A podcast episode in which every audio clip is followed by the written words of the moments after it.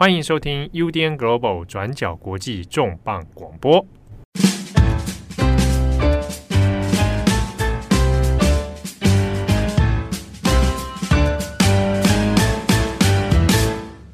Hello，大家好，欢迎收听 UDN Global 转角国际重磅广播。我是编辑七号，我是编辑木仪。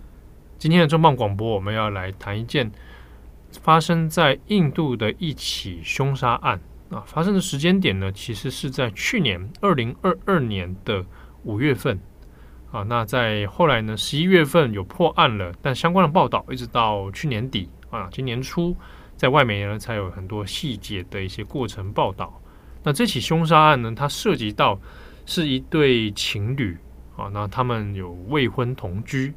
那在这个过程当中呢，男方后来杀害了女方啊。那这一起情杀呢，它其实背后又涉及到了一个问题哦，包括了印度社会里面针对于男女自由恋爱，还有未婚同居这样关于性别与婚姻的传统的冲突。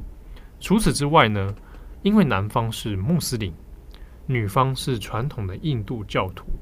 那在印度穆斯林与印度教之间，它历年来其实已经有非常多的社会冲突。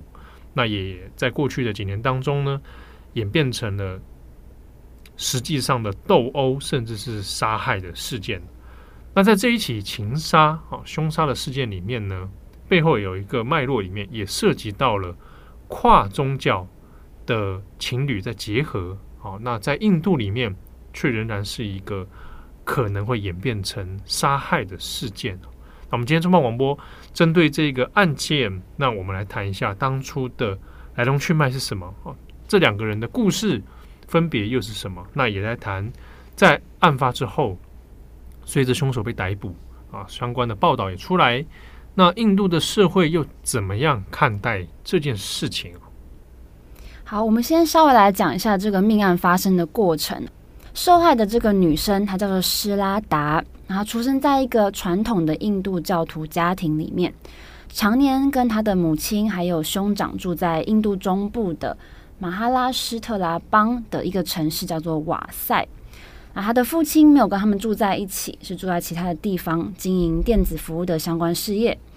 那施拉达他在大学的时期是在瓦塞的一个技术学院修读大众媒体。二零一九年在工作的期间，他透过有名的交友软体叫做 Bumble 来认识了这个男生，叫做阿夫塔布。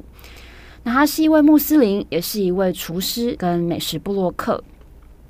那因为他跟男友的宗教信仰并不相同，再加上施拉达他的家人都是传统的印度教徒，非常反对跨宗教的恋爱。自从知道他们两个在交往之后，发生了激烈的冲突。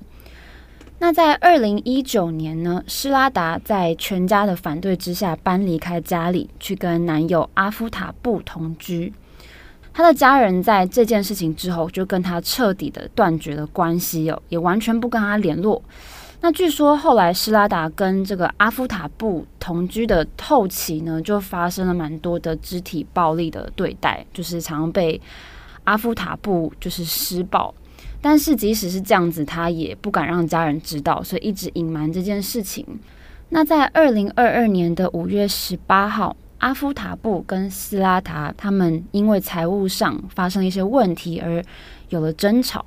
那斯拉达也怀疑说阿夫塔布是不是不忠，是不是有跟别人在一起，所以阿夫塔布就在这个盛怒之下勒死了斯拉达。那在杀害斯拉达之后，阿夫塔布也花了几天的时间哦，把他的尸体分尸，然后用冰箱来冰存。那之后，再慢慢的把尸块弃置在南德里的一处森林里面。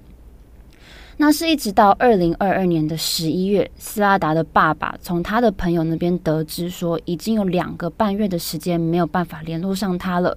所以爸爸才非常着急的通报警察。那这个案子才在谋杀案发生近半年之后曝光。那最后呢，阿夫塔布是在二零二二年的十一月十二号被德里的警察逮捕了。那他也承认犯下了杀人的案子。那经过法医的验证之后呢，在森林中的这些遗骨跟斯拉达的爸爸的 DNA 是相符的。那最后也确认死者确定是斯拉达。那这个情杀案件在印度引起了蛮大的讨论哦。施拉达的爸爸在十二月九号的一个记者会上就愤怒地呼吁。政府必须要限制年轻人使用交友软体哦，因为他认为说，今天女儿就是因为在交友软体上认识这个男生，而且还是一位穆斯林的男生，然后破坏了他们嗯维持已久的这个家庭的教育观念，所以才引起这样子的事情发生。那爸爸也说，要认知到现代的交友软体并不受控，使用的年轻人更不受控。然后他就说，他们作为父母的人非常的无助。那他也希望法官可以对凶手判处死刑。那从这个记者会之后呢，施拉达在印度的新闻媒体上也开始被描绘成是一个很叛逆的女儿哦。知名的这个印地语报纸叫做《觉悟日报》，也发布了一个在讲述这个命案故事的一一个影片，点阅率非常的高，那引来非常多的网友在下面留言来发表他们的意见。那其中最热门的一则留言就是说，永远不要不尊重你的父母。也就是说，这些网友在看完这整个命案过程，最后是认为说，这个施拉达他需要负上非常大的责任，因为他怎么会在父母反对的状况下，径自的去跟他的这个男友同居呢？那这个命案其实也引发了印度社会对于未婚伴侣同居还有跨宗教婚姻的这个讨论。其实，在印度社会，对于跨宗教的交往还是非常的少见。像是印度有一位很知名的记者跟作家，叫做奇奇蒂，他就观察这个现象。他说，现在印度的舆论还是一面倒的在怪罪施拉达，说他在这个父母的反对之下去跟男友同居是一个错误的决定。那他说，甚至他看到很多印度网友在讨论说，如果你想要在父母的反对之下去跟另一个男人结婚，OK，但是你千万不要跟穆斯林结婚。所以这又是在扩大了这个穆斯林还有印度教徒之间这个呃冲突。那奇奇蒂也说，这个是印度长年以来积累非常久的一种传统观念，实在非常难打破。好，那这边我们稍微补充一下印度在这个背景下的一些脉络，就是印度教徒跟穆斯林之间的常年以来的冲突。那这个其实是呃历史已久的一个双方不同族群在信仰认同上面的冲突。那也有包括了因为信仰不同而也牵扯到了国族认同的问题，到底谁是真正的印度人啊？那也涉及到这样很复杂的身份认同哦。那如果我们回过头来看一下前几年的状况，可能大家还有印象，在二零一九、二零二零的前后，刚好呢，印度这当时正在推行这个公民身份修正法。那这个法案呢，它就涉及到了，就是你如果是非印度教徒的居民啊，那中间你可能是因为有宗教迫害的关系，所以你从不同的国度来到了印度啊，那你可能从阿富汗。你可能从孟加拉或者巴基斯坦，那你进入到印度之后，你可能是因为宗教迫害啊，好，那来逃亡。那你的宗教信仰里面，有的人是印度教徒啊，那有的人是基督徒，或者是耆那教，或者是佛教、锡克教都有。好，那你如果是这样的状态之下，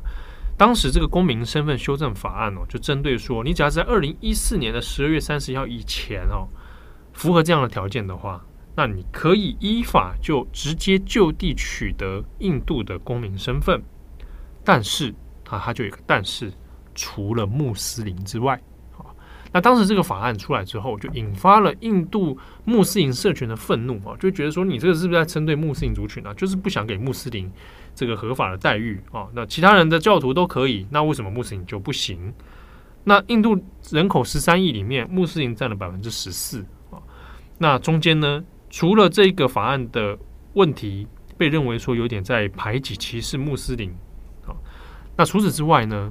历年来在有一些地区啊也有发生，就是印度教徒跟穆斯林族群之间因为信仰的不同，或因为这一个公民身份修正法的认同问题，结果就演变成了当街的斗殴。在二零二零年的二月啊，就发生在新德里啊，有两边的这个族群呢。就在当街就变成了施暴，而且还动用私刑，造成了两百多人受伤，那甚至二十多个人死亡这样的一个情况。那除此之外，像是在一些神庙地区啊，可能就会有涉及到宗教建筑。好，那可能过去有的是这个清真寺，那后，来就发现说，哎，它可能在更早，它是印度的神庙。好，那这个历史建筑的一些一前一后的问题，也引发了当地族群之间的这个演变成暴力冲突。像这样的 case 其实是不胜枚举啊。那另外就是呢，执政的莫迪政府啊，莫迪本人，那因为过去因为选举的关系。啊，那也常常的利用传播媒体哦，社群媒体在助长这个印度教的基本教义。那或者我们讲的印度教原子教义派，就会强调说，印度教跟印度的国族认同紧密的连接在一起。那之中就涉及了排挤穆斯林的问题哦。那所以在莫迪政府的这样子推波助澜之下，印度啊，现阶段的印度。在印度教徒跟穆斯林之间的冲突或者矛盾，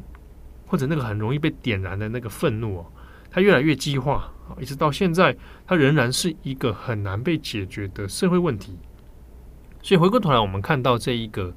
这个凶杀事件呢，那多多少少他也有在这样背景脉络之下看到，本来呢，他们两个人啊，斯拉达跟他的这个阿夫塔布。本来应该是一个可能跨宗教可以相爱的一个状况啊，但是呢，彼此之间，那男方可能有他个人的状况啊，并不是出于信仰的原因而杀害对方。但是这样的一个悲剧哈，在社会呈现的时候，有很多的民众可能基于性别的理由啊，这个谴责被害人，又或者基于信仰的理由，认为印度教徒跟穆斯林本来就不应该结合。所以，甚至在这个悲剧之后呢，会认为说啊，那女方死了，那也好像也也很正常啊，甚至觉得女方死自己自找的啊。所以，我们可以看到这样舆论背景之下，我们就知道为什么这些言论会跑出来。好，说到交友软体呢，其实印度呢交友软体的下载率还有使用率也是用非常快的速度在增长当中。如果就 Bumble 这个交友软体的数据来说，他们在印度的营收现在是每年翻倍的速度在成长，所以代表说使用这些交友软体的年轻人其实越来越多了，然后用这些方式来认识新朋友。但是即使拥有了这样子的新的工具，也有更多自由恋爱的机会。可是，其实，在印度的婚姻制度还是非常的保守。除了呃新人的婚礼通常都是由父母来安排之外，普遍也都遵守种姓制度还有宗教上的规定。那另外来说，印度的女性平均结婚的年龄其实相当低哦，只有十九岁，这是平均的结婚年龄。那已婚的伴侣里面，也只有百分之十三是跨种姓的婚姻，还有只有百分之二点五的比例是跨宗教的婚姻。那当然，在命案发生之后，也让非常多未婚可是正在同居的伴侣很紧张。像是有一位在德里担任研究员的一位化名受访的女性叫 Sweta，她就说她也是透过交友软体来认识现在的男朋友，那他们现在也住在一起。但是他说，这个施拉达的这个命案发生之后，他就一直接到家人的夺命连环 call，好像发生命案之后，现在变成未婚同居，是让家家人反而变得更反对了。那苏维塔也说，她跟她去年跟男友开始同居，但是在某个时间点之后，房东就不断的威胁他们说，一定要在半年之内结婚，而且。交这个结婚证书给他们看，不然就会终止租约，不把房子租给他们了。那苏维塔就无奈的说，他觉得现在大家总是喜欢以偏概全哦，而且在这个命案之中，大家都一面倒的认为是希拉达的错，还借此来攻击所有这些未婚又同居的伴侣，还有使用交友软体的所有人都是错的。他觉得这样相当的不公平。好，那施拉达被杀害之后呢，也开始有一些人在检讨施拉达的爸爸妈妈，他们发生什么事情。像是有一位有名的女性主义作家叫做布塔利亚，她也发表一些评论。她说，在印度啊，其实遗弃跟自己观点不同的女儿，其实还是蛮常见的现象。就像施拉达一样，她可能有她的一些原因，她希望可以出去跟她男朋友一起住，但是爸爸妈妈反对之后，不但跟她断绝联络，而且还完全的当做自己没有这个女儿存在。那这个作家也说，其实这在印度是一个蛮常见的现象。那他也批评说，如果施拉达的家人。就是好，他可以反对，但是至少让施拉达知道说，不管发生什么事情，他们随时会在他的身边。那事情会不会有所不同呢？会不会施拉达在有一点点爱跟支持的状态下，就比较不会发生这样子的憾事？那这个作家也说，在印度啊，女性自主或是说鼓励女性有自己的观点这种概念，其实对很多地区来说，还是像是诅咒一般的存在哦。其实可以接受的人非常的少。那针对施拉达的案子呢，还有一位专家学者也发表他的评论。他是已经退休的前德里大学社会学的教授。他说，施拉达的命案现在凸显现在呃印度年轻人共同面临的困境，就是很多人他们被迫要在伴侣还有家人之间做出选择，特别是那些爱上跟自己信仰不同的人，对他们来说其实更是煎熬。那就像这位教授说的。违抗父母的人，他们最后可能会变得跟施拉达的遭遇一样，被断绝关系，然后家人都不跟他们联络。那他也批评说，这种现象其实会让现在的年轻人在未来遇到困难的时候更难寻求协助，甚至像施拉达一样，当他不幸的遇到这些啊这个虐待他的男友，但是他即使被施暴，他还是不敢跟家人讲。那他认为这并不是一个非常好的现象。我们这边要讲一件事情，要稍微解释一下，包含作家跟学者这两个的说法哦。我们要提到是他们没有讲的言外之意，指的是性别结构的问题。好，我们前面讲到都是我们留意一下，我们刚刚回回回忆一下，讲到大部分是女性，对，被断绝关系的是女性，啊，被家人给啊，我们讲形式上的遗弃的也是女性。哦，就是当女性她可能选择她的道路，她选择她的伴侣，那她要离家之后，她反而要失去了原生家庭的所有资源啊，那也失去了这些联系哦。那这这样的案件发生在女性身上的比率非常高，那也就导致了她本身在社会上面立足点就已经相对薄弱了哦，那又失去了原生家庭，所以就会变成整个印度女性的孤立化啊，这。在社会上面孤立无援，好，所以他如果今天是年轻人，然后他面临到的是世代的冲突啊，与父母这一辈的啊，或者是这个在更更早一辈的这些世代上观念的不同啊，那如果是女性的话，她又要在面临是在社会上面性别上面的这样的差异啊，所以多重的困境而导致这最后这样悲剧的发生，或者是说在这多重困境之下。他没有什么资源能够避免这样的事情发生，好，那这是我们刚刚前面这样累累积下来可以看到，是当代印度女性里面哈，她仍然是很难去解决的一个整体社会架构。好，那我们这边也看一下，是在印度跨宗教的婚姻本来就不是很多见啊，那之中当然也有类似的 case 啊，这个相关的案例也也有。那我们这边下面呢要。来谈一个，是一样发生在二零二二年的五月哈。不过呢，这个案例呢，它是有点颠倒过来哦，是女方是穆斯林，男方是印度教徒，那被杀的是男方。对，这件事情同样也是发生在二零二二年的五月哦，发生的地点在印度的中部城市叫做海德拉巴。那当时呢，是有一位信奉印度教的男子，他二十五岁，叫做 Nagaraju。那他因为娶了一个穆斯林的妻子，所以跟这个女方家人发生了蛮激烈的冲突。那他的妻子是只有二十三岁的一个女性，叫做苏塔娜。那他们两个其实彼此认识交往十几年了。可是他们的长跑的爱情并没有感动女方的家人。那在这十多年的时间以来，他们女方的家人也蛮常在威胁这个男生说：“如果你敢跟我的女儿结婚，那我们会对两个人都下重手。”所以代表说：“哦，我会就是伤害你，我也会伤害我女儿。”那这对恋人呢，在二零二二年的一月决定到别的城市去完成结婚的手续。那他们因为非常怕女方的家长会呃突然跑过来，然后要攻击他们，所以他们还向警方来寻求保护。那他们之后呢，也都更换了手机的号码，但是最后还是被女方的家人锁定他们的行踪。最后，这个男生居然在这个妻子的面前。遭到女方家人当街的杀害，不幸死亡。那这个事情呢，其实只是近年来多起这个因为跨宗教婚姻而发生的悲剧。那也让非常多的年轻人都出来说，他们已经受够这样子的社会现象。好，我们刚刚提到这个跨宗教婚姻哦，这个议题其实近年来也变成一些印度企业他们想要勇敢来挑战的议题。我们来举一个例子。在二零二零年呢，有一个印度非常有名的珠宝品牌叫做 Tanishq，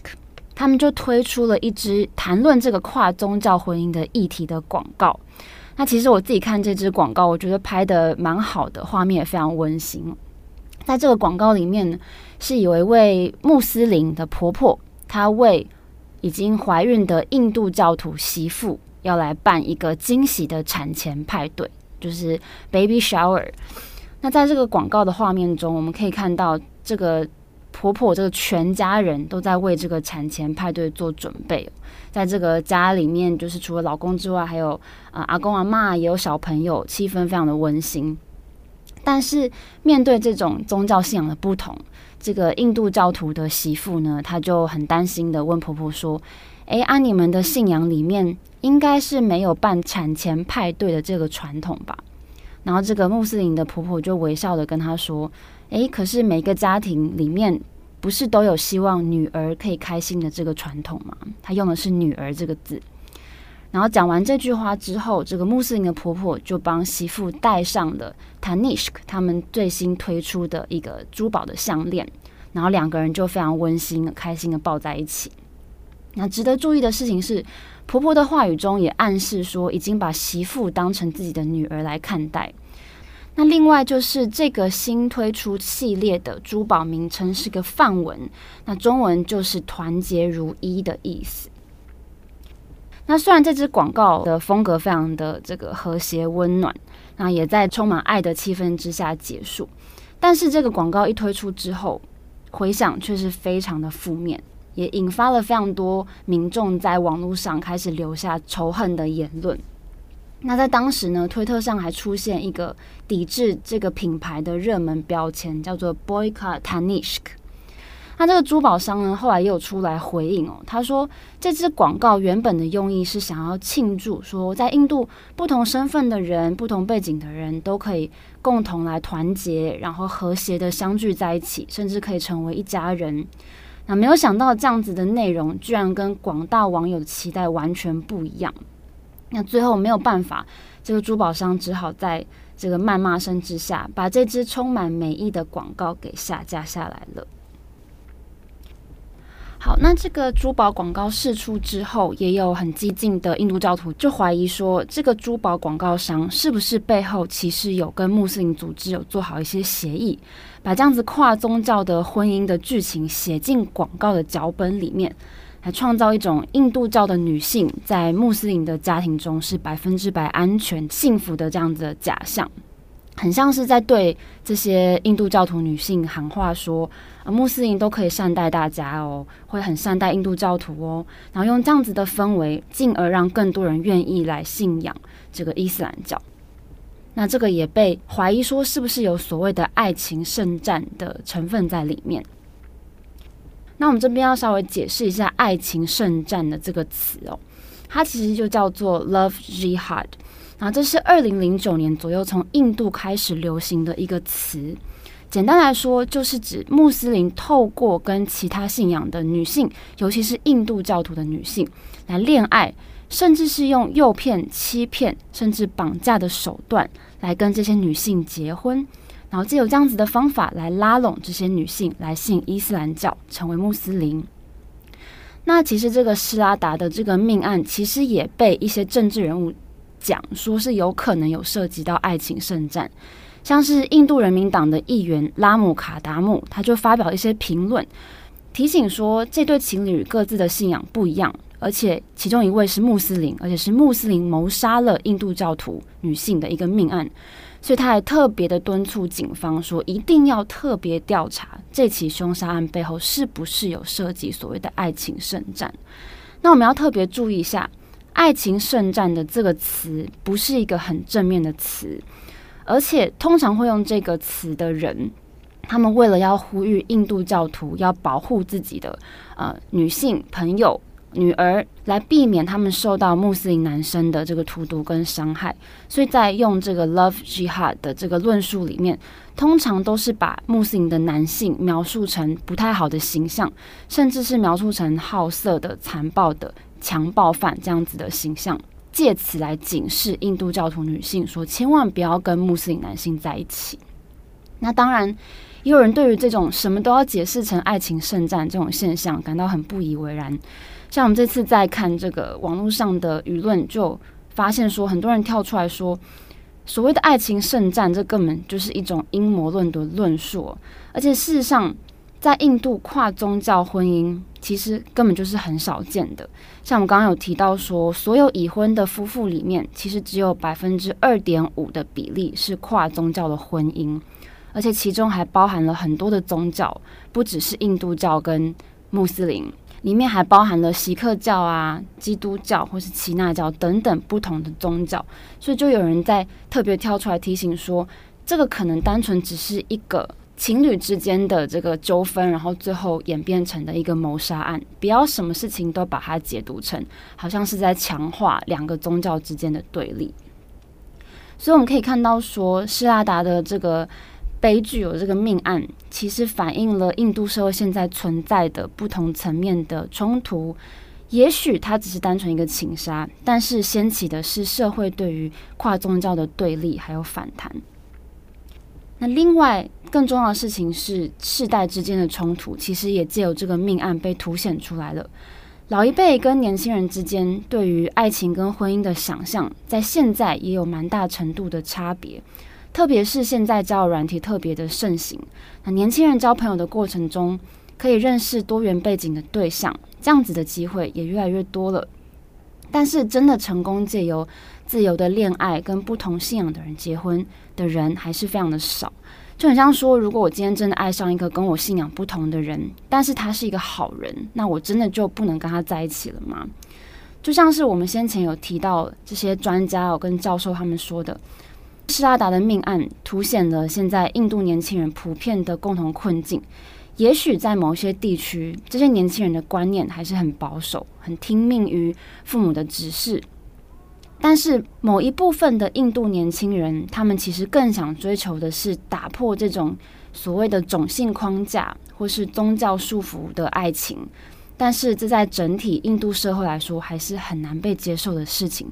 特别像是施拉达的这个命案。当有重大的社会案件出现的时候，可能这种跨宗教的恋爱还有关系就会更容易被拿来放大解释。